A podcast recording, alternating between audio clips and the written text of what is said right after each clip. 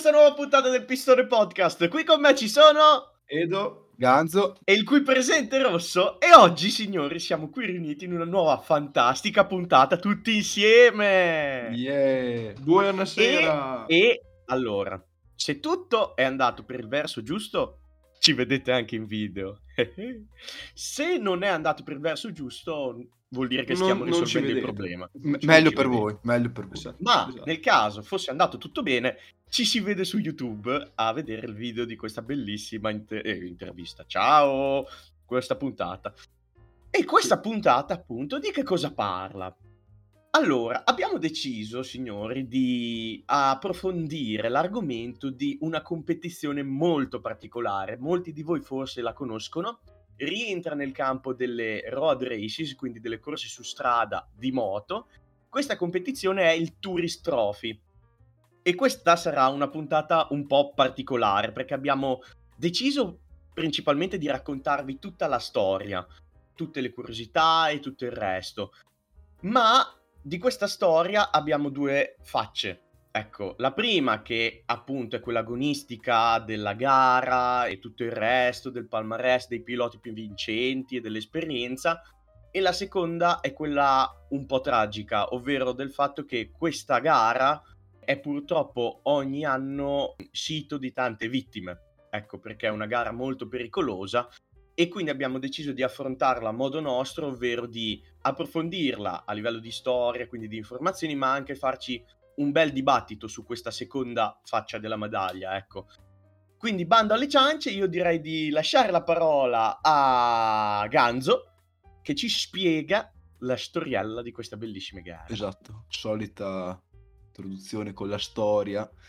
Allora, intanto il Tourist Trophy viene abbreviato in TT, così viene tutti molto più semplice parlarne. Ottimo. Cos'è il TT? È una gara di moto e sì, e sì, fino a qua ci siamo tutti. Quando si corre, si corre a inizio giugno, di solito la prima settimana di giugno. Dove si corre? Si corre su un circuito stradale chiamato Schneifel Mountain Course, situato in un'isola che è appunto l'isola di Man, famosa principalmente perché è il luogo dove si corre il TT, che è un'isoletta abbastanza piccola tra l'Inghilterra e l'Irlanda. Il circuito è lungo 60 km, ovviamente è un circuito stradale, quindi sostanzialmente chiudono tutte le strade dell'isola quei, quella settimana lì e ci passano le moto ai 300 all'ora in modo molto simpatico. Anche perché uno che gareggia immagina che trova zio Pepino che si sì, fa manovra per trovare eh, parcheggio. Eh, esatto, è un casino. Non è, non è simpatico. Esatto, il, no. circuito dicevamo è lungo 60 km e sono molti perché se noi pensiamo a un circuito normale, so, magari di Formula 1 e di MotoGP è lungo massimo 10 km, 6, 7, 8 km, questo è lungo 60, quindi pensate anche solo imparare tutti i vari punti, e, non so, di staccata, insomma, imparare il circuito proprio è molto difficile. Soprattutto se si pensa che ci sono 219 curve e vabbè, in una gara viene percorso, vengono percorsi 6 giri, quindi in tutto 360 km e ok. La, primo, la prima edizione di questa, di questa, di questa gara si, si tenne nel 1907, quindi già pensate adesso fare questa cosa, è già pericoloso e tutto, pensate nel 1907, che insomma erano delle biciclette con un motore, ecco. Era il carro, solo... C'era il carro di Cugnò a quel tempo, eh, esatto, eh, ricordiamo. Esatto, sì. Esatto, ma poi fosse solo una questione di moto, pensate anche a come erano le protezioni di una volta che erano... Sì, sì, ma infatti la, la, la, lo, cioè, la ciotola da insalata fatta in cuoio, messa qui, poi gli occhiali e basta. Sì, cioè, sì. Il resto... E Dei quello ma... era il massimo della sicurezza e, oltre alla poi... in pelle. E poi ai tempi mi stupirei se le, se le, strade fossero state chiuse. Probabilmente correvano con le strade aperte il traffico. Beh, ce li avranno due vigili, ce li avevano due vigili dubito, per chiudere dubito. quattro transenne, non lo so. Dubito, dubito. Comunque dovete sapere che ai tempi il circuito era più corto, infatti era tipo 24 km, si facevano ai tempi 10 giri, adesso appunto abbiamo detto che è di 60 km e, ed è interessante anche il fatto che vada dagli 0 metri sul livello del mare, quindi praticamente sei sulla costa, ecco, fino a 400 metri di altezza massima, quindi è anche abbastanza su e giù, come se non bastasse tutto il resto.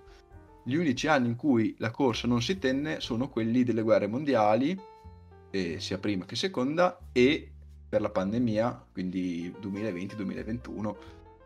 E ovviamente i partecipanti, insomma, sono almeno adesso ai tempi eh, di prime edizioni non credo, adesso devono essere comunque piloti, eh, diciamo con licenze e tutto, giustamente direi. Tra l'altro, tra l'altro, eh, la FIM italiana, la FIA italiana, non mi ricordo, comunque la federazione italiana che gestisce la cosa non dà la, ehm, licenza. la licenza in Italia. Infatti Bonettini, Stef- Stefano Bonni, è dovuto andare in Francia, se non sbaglio, a richiedere la licenza.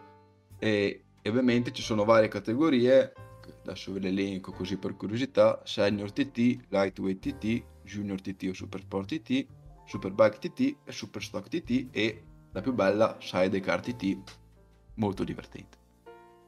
Sì, sì, perché così non ti schianti da solo almeno.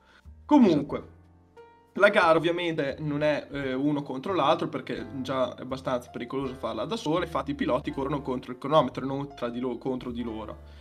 Fino al 1990, tra l'altro, partivano a coppie perché perché evitarlo? Così si davano la scie, capito? Sì, sì, eh, si tenevano per mano partire come tipo Fast and Furious. E, ma ovviamente, come potete immaginare, per ragioni di sicurezza, adesso si opta per una partenza singola, intervallata, ogni pilota eh, 10 secondi da, da quello prima. La classifica viene stilata solo alla fine della gara, quindi se parti primo ti devi aspettare tutti i piloti che arrivino e vedere i loro tempi e infatti appunto devi aspettare fino a che l'ultimo concorrente non taglia il traguardo. Ovviamente neanche da dire vincere almeno una gara è già solo un'impresa di per sé, ma ci sono dei pazzi che ne hanno vinte ben 26. Infatti sul primo gradino del podio per vittorie troviamo Joe Dunlop, Joey Dunlop, che non è il signor Dunlop, quello delle gomme. E secondo posto per John McGuinness, che non è quello della Beh. Guinness, con 23 vittorie. Che tra l'altro aveva anche il giro più veloce del circuito che però gli è stato rubato da Peter Hickman, anche questo 5 vittorie, che comunque già aveva 5 vittorie. Sì, che tra l'altro questi giri veloci hanno una media oraria che andatela a vedere perché è tipo sì, folle. Sì, cioè vanno più forti tipo delle MotoGP al Mugello, però sono in strada. Cioè... Sì. E, e, il giro veloce di Peter Hickman è, è, fatto in 16 minuti e 43 secondi. Quindi 16, 16 minuti sul filo del rasoio è veramente da pazzi. E ci mette lo stesso tempo che io ci metto per fare 20 km che sono provincia, centro di Modena per andare in università. Prima, quanto hai detto di, di, tempo, di, chilometri, di tempo, scusa? 16, 16 minuti e 43 secondi. Ok. Posto. Eh, sta, sta calcolando la velocità ah, media. Ah, va bene, va bene. Tu,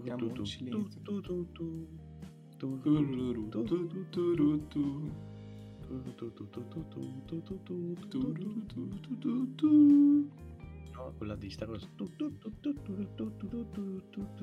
Adesso la metti in post Sono 220 km all'ora. Salute. Di media. Sì, con un rapido calcolo. Con un rapido anche, calcolo. Ah, diciamo di media anche perché non, cioè, nel senso devi frenare poi per fermarti. Quindi... Secondo un rapido calcolo probabilmente sbagliato perché un calcolo comunque abbastanza difficile. Va bene, comunque Ehm, Joy Dunlop purtroppo muore nel 2000, an- otto anni dopo, famiglia sfortunata, eh, muore il fratello Robert nella Northwest 200, che è una gara che si svolge nell'Irlanda del Nord, e due giorni dopo la morte di, di Robert, il figlio Michael gareggia e vince dedicando la vittoria al padre ovviamente. Michael ha un fratello, William, altro figlio di Robert, che purtroppo nel 2018 eh, morirà in una road race. Quindi, insomma, Quindi una famiglia, Michael... una famiglia, che le, le, le, le, auto e le moto doveva lasciare la casa. Quindi Ma- Michael e William sono fratelli e sono figli di Robert, che a sua volta è il fratello, fratello di, Joey. di, Joey. che è quello che vinceva sempre. Che al mercato mio padre comprò. Esatto.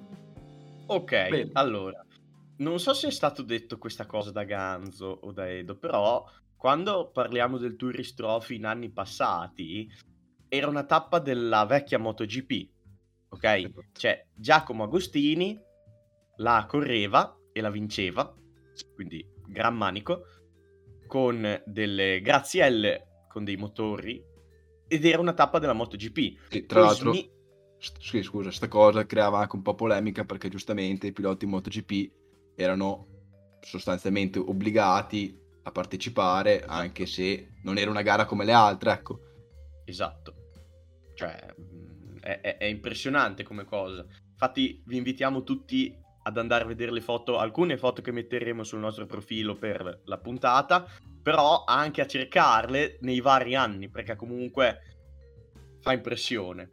E appunto di impressione adesso si parla, perché dopo aver riso e scherzato e anche un po' sdrammatizzato, cerchiamo un attimo di assimilare questo concetto purtroppo di morte, che è solenne all'interno dell'isola, che c'è durante lo svolgimento del TT. Partiamo con due dati per farvi capire il perché è una corsa molto pericolosa. I morti aggiornati al 2022, quindi contando anche la, ehm, l'edizione del Tourist Trophy 2022, sono 265 più 17 e quei 17 sono marshal e spettatori. Questo perché in anni passati, quando un pilota cadeva in eh, punti dove appunto si posizionava il pubblico, se la moto partiva, partiva addosso al pubblico e anche addosso ai Marshall e quindi purtroppo c'è gente che da spettatore da Marshall ci ha rimesso la vita. La teoria di ogni singolo pilota, la legge che vige è andare più forte del disastro. Quindi non pensarci, tenere aperto nonostante le incertezze e andare, cercare di arrivare più veloce possibile alla fine senza pensare a tutti gli eventuali rischi. Volevo fare uno shout out molto veloce, molto veloce a un video che ha fatto Salvadori di una cronoscalata che lui ha fatto con eh, una Yamaha Niken quest'anno. Ha spiegato molto bene come ci si sente a correre su strada.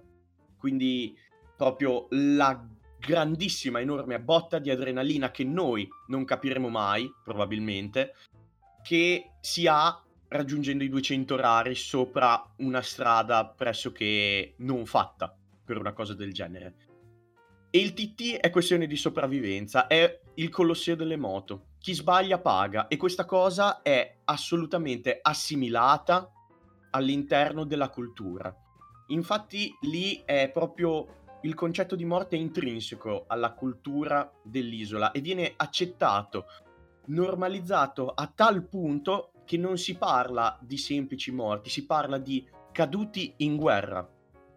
E la cosa, secondo me, che deve far più ragionare è che c'è un divario enorme tra il concetto di pilota che noi conosciamo guardando anche gare come la Superbike, la Supersport o la MotoGP e quelli e i piloti del Tourist Trophy perché i piloti del Tourist sono come Superman, no?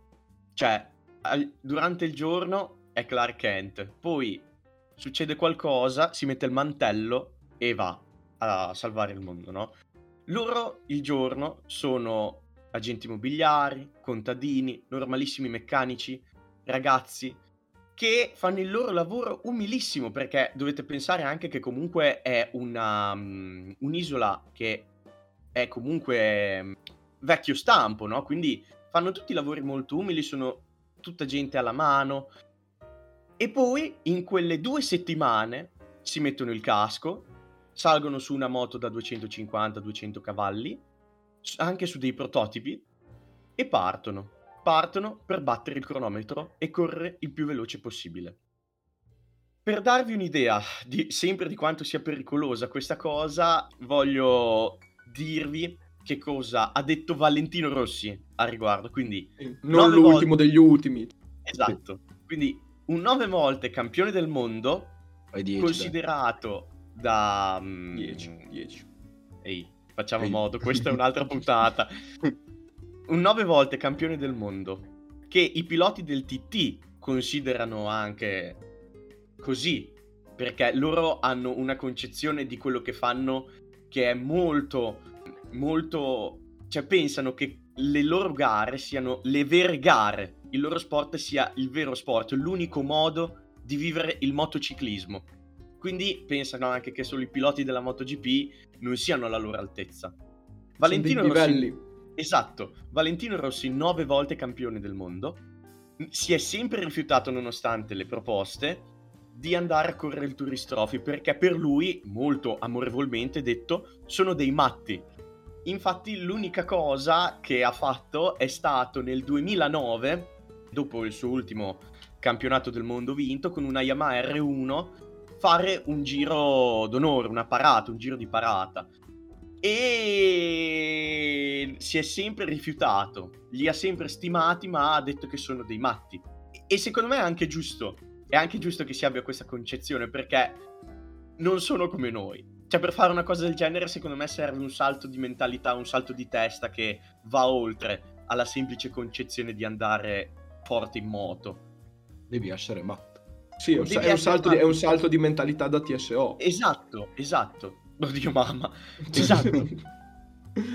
no, E- però sì, Oh, cioè, poi n- bravi loro, eh. Sì, no, no, beh, sono d'accordissimo, però in, in effetti Valentino Rossi, nove, campio- nove volte campione del mondo, però gareggiare in dei circuiti chiusi dove sei, hai le protezioni, ovviamente ce l'hanno anche al TT, però in- cioè, gareggiare in un circuito Sì, Però è molto, molto più sicuro che gareggiare in strada in generale. se Valentino Rossi ti dice che sono dei matti, che Io mi anche, fido, Valenti- io mi anche fido. Valentino tutto a posto non è, cioè nel senso, Sì, sì. anche lì con tutto l'amore del mondo, però anche lui è abbastanza matto, ecco. Sì, sì, no, eh, sono d'accordo. Abbiamo citato prima i piloti più vittoriosi, ok? Abbiamo deciso di citare un, un altro pilota che non è stato così emblematico a livello di vittorie, ma lo è stato a livello di rappresentazione della gara stessa. Questo pilota è Guy Martin, che è un figlio di un meccanico e grande lavoratore appunto nell'officina di famiglia, che ha gareggiato per più di 10 anni sull'isola di Man, facendo ben 17 podi, ok? Che, cioè, nel senso, se uno ci dice 17 podi in MotoGP, ci dice, vabbè, bella, però, ragazzi, 17 podi sull'isola di Man, Quello fanno una volta l'anno. esatto, io non, cioè, non, non- non so quantificare sinceramente cosa siano a livello di premio, perché Il, Eh, pre- sì. il premio è che ci arrivi in fondo vivo. anche, anche, Ah, soprattutto. soprattutto. E sto ragazzo, dovete sapere che è famoso non tanto per le sue vittorie, per il suo manico e tutto il resto, nonostante ce le abbia e ci abbia anche del gran manico, ma perché lui è proprio la rappresentazione di quello che è il TT. Infatti non è raro eh, vederlo immortalato in foto mentre si fa la sua bella birra con il motore della sua S1000 RR lì smontato davanti, che praticamente è lì che smanetta, mette a posto, perché lui fa tutto da solo. Lui, nei primi anni anche, specialmente della sua carriera nel TT, ha fatto tutto da solo sulla moto. E io veramente non so, non so descrivere una passione così grande. Cioè, lui è proprio l'emblema della passione, secondo me, per questa gara, perché figlio di un meccanico umilissimo, lui per due settimane all'anno si, si infilava il casco, partiva, si smontava la sua bella moto, si faceva tutte le registrazioni del caso, cambio, olio, cambio, qualsiasi cosa la faceva lui. E poi gas aperto e via che si va. Ci arriva Diciamo- in fondo bene. Diciamo che è doppiamente matto perché oltre a girare in sto circuito deve, cioè, c'ha anche il pallino che deve fidarsi delle sue abilità da meccanico. Comunque perché se apre il motore della moto con cui gira, insomma, Esatto, quindi La c'è birra. proprio... e- esatto, sì, ma proprio un pilota vecchio stampo che è proprio a chi dice ah, non esistono più vecchi piloti, così, piacerà anche, perché proprio lui è così. Vabbè. Purtroppo però a un certo punto decise di ritirarsi perché secondo lui, anche dopo averlo dichiarato in un documentario uscito nel 2017 riguardante TT, che aveva lui come principale protagonista, tra l'altro il documentario si chiama TT 3D, se volete andarlo a vedere, si trova su YouTube in lingua originale, disse che dopo l'ennesimo incidente dove si ruppe proprio, cioè si disintegrò perché gli volarono delle vertebre, trauma cranico veramente non si sa ancora come questo cammini e mm, non si sa dove sono le vertebre più che altro, le ha perse per strada. sì cioè veramente un matto decise che appunto il rischio era troppo, anche perché aveva iniziato a mettere su famiglia e quelle cose Mhm. lì. Ora vogliamo concludere con il nostro dibattito perché noi vogliamo sapere tra di noi e anche da voi poi. Secondo voi ne vale la pena? Cioè contando che è gente che va talmente tanto veloce in strade normalissime con moto che sono più potenti di MotoGP di anche dieci anni fa e va talmente tanto forte che i muretti e i marciapiedi delle strade sono sverniciati da quanto ci passano vicino. Ragazzi, questa non è una battuta, non sto scherzando, è vero. Secondo voi ne vale la pena? Sì, Cioè, nel senso... Che Allora- doma- domanda un po' tosta. No, cioè, Mm. so- non sono d'accordo con chi vorrebbe, e ce n'è tanta di, di gente, abolire eh, il TT, perché penso che motociclisti, cioè, sono cronometro, quindi sei da solo. Insomma, a parte il problema degli spettatori che si può arginare, secondo me, anche se cioè, già è stato Sì. fatto molto, però comunque Esatto, si vedono dei video sì, di cioè, gente que- che è a 5 metri dalla carreggiata, con questi che Esatto. passano i 330, quindi mettendo a posto quella cosa lì, diciamo, facendo... Infatti ci tengo a dire che quei 17 spettatori Marshall sono poi vittime purtroppo, però di ere, cioè di qualche anno fa, ecco. Sì, sì, quindi, di quando la cioè, sicurezza sì. non era ancora presa in Sì, considerazione. esatto, però, esatto. però anche adesso non pensate che cioè, c'è un po' più di sicurezza per gli spettatori, però comunque si vedono i video di gente a bordo strada. che gli passano di fianco Esatto. a siluro. Sì, Esatto. sì. Quindi, a parte gli spettatori, che è un altro discorso, però sostanzialmente chi rischia la vita o comunque di farsi male sono i piloti che, dato che è una, cioè, decidono loro di andarci, non credo abbiano tante pressioni perché, ecco appunto, se fosse inserita nel campionato MotoGP, lì sì che i piloti sarebbero praticamente obbligati dalle, dagli sponsor, squadre, insomma, se ci fosse la tappa del MotoGP non è che uno può dire vabbè non ci vado, questa gara la salto. Cioè, potenzialmente lo puoi dire, però ovviamente, insomma, no. No. E quindi, essendo che tutta gente libera di, insomma, lo, lo sceglie, ecco, di fare sta cosa, io non lo farei. Questo è un altro, questo è un altro discorso. Dico, se c'è qualcuno che lo fa e che lo vuole fare, che lo faccia anche perché Sì. Cioè, il, C'è il gente- fa- il fatto di dire io non lo farei non, non è una buona motivazione per dire gli altri non lo possono fare, sono d'accordo. Esatto. Esatto. Anche Sì, sì. perché, secondo me, il, ehm, il punto cruciale di questa cosa è proprio il fatto che la gente sceglie di fare questo. Cioè, questa è gente che non fa solo il TT, è gente che fa le road races. Perché Sì, sì, quando non c'è il TT ci sono altre gare durante l'anno e le fanno.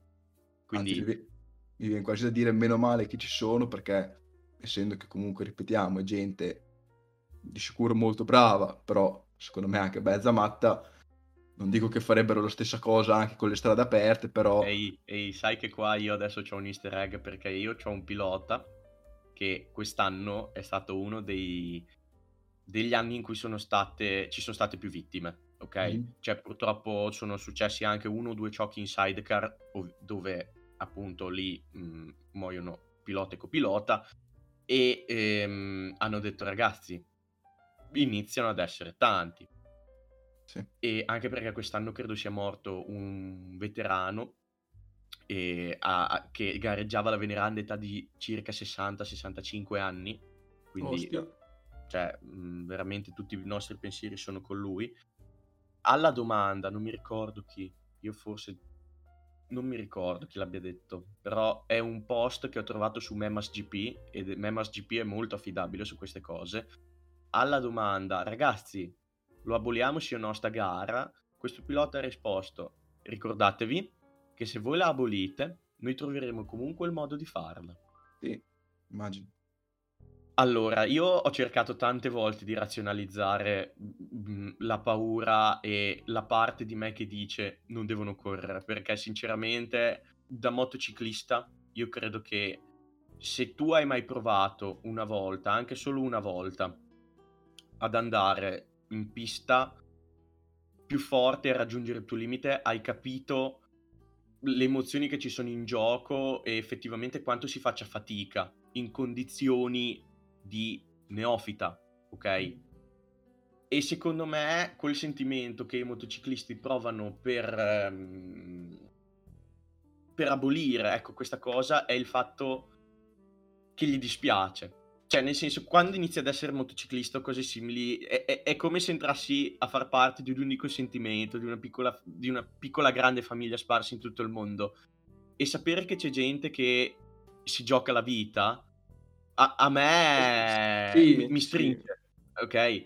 Poi, vabbè, cioè, anche io sono dell'idea che è lì, ognuno è libero di fare quel che gli pare e loro ci vanno volontariamente perché vogliono fare quello.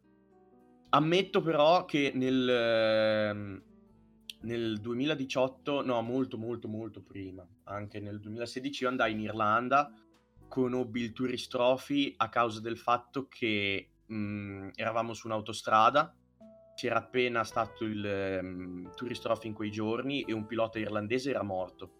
E io mi vidi passare questo, noi eravamo in autostrada con una macchina noleggiata, questo carro funebre davanti e dietro centinaia, centinaia di moto che lo scortavano, tutti i fan, e che lo scortavano verso il cimitero.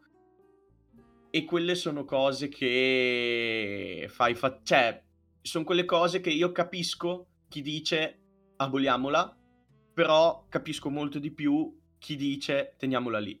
Cioè, capisco i piloti come capisco chi non la vorrebbe. Chi non la vorrebbe perché ci sono solo dei morti o cose simili. Eh, secondo me ci sono cose peggiori da, moli- da abolire perché ci sono dei morti, tipo da corrida o altre cose questo non, è, non rientra in quel concetto, ecco. Vabbè, a parte il fatto che lì fai male anche ai tori, che non c'entrano poveretti nulla, però dico, se uno... Eh, ma i tori non scelgono di andare, non Appunto, scelgono di andare... No, sì, però dico, quello è il problema sono i tori, no? La gente che muore, capito? Esatto. Se tu decidi infatti... di scappare da un toro, se il toro ti prende... Sono... in, effetti, in effetti non ha tutti i torti, eh. Cioè, Lì mi dispiace per e i tori. Scappa, eh. Ma guarda che se il toro ti prende... mi dispiace per i tori, insomma, però. Eh no, il concetto era quello, volevo esprimere il fatto che lì ci sia la volontà di scendere in pista. Sì, cioè, semplicemente me- metti in conto il fatto che... che che lo fai una volta l'anno e poi c'è l'anno che ti può capitare che, che arrivi sul podio, poi c'è l'anno invece che ti può capitare che arrivi in obitorio. Eh, oh, poi è anche vero che quelle sono le opzioni. Cioè, se tu chiedi a qualsiasi, a qualsiasi, di questi come vorresti morire, questi ti risponde esattamente così. Sì. Probabilmente. Cioè, portando, portandolo all'estremo, è, è, mh, mm, non è proprio la stessa cosa, però cioè, nel tuo subconscio, quando vai a girare in moto per strada normalmente cioè, lo sai che c'è quella piccola possibilità che ti può succedere che non torni a casa. Poi, ovviamente, è minimizzata all'estrema potenza quando giri normalmente tranquillo. Però, esatto. cioè, la, la, la, minima cosa ti può sempre succedere. Quindi, cioè, è semplicemente questa consapevolezza che hai dentro di te portata all'estremo. Perché, ovviamente, lì c'hai molta più probabilità. Se tu, se tu accetti i rischi che corri, e sei consapevole, immagino che tu lo sia sì, io, io sono, sono, per lasciarla, anche perché come hai detto ah, te, cioè se, se, se, questi poi ehm, tutto a un tratto si trovano senza il TT, cioè non è che magicamente spariscono, semplicemente lo fanno comunque per strada, magari in condizioni più pericolose. Esatto. Quindi sì, io di, di base sono d'accordo per, per lasciarla. Benissimo. Bene. Siamo, siamo giunti alla conclusione di non abolire il TT siamo giunti alla fantastica conclusione di non abolire il TT.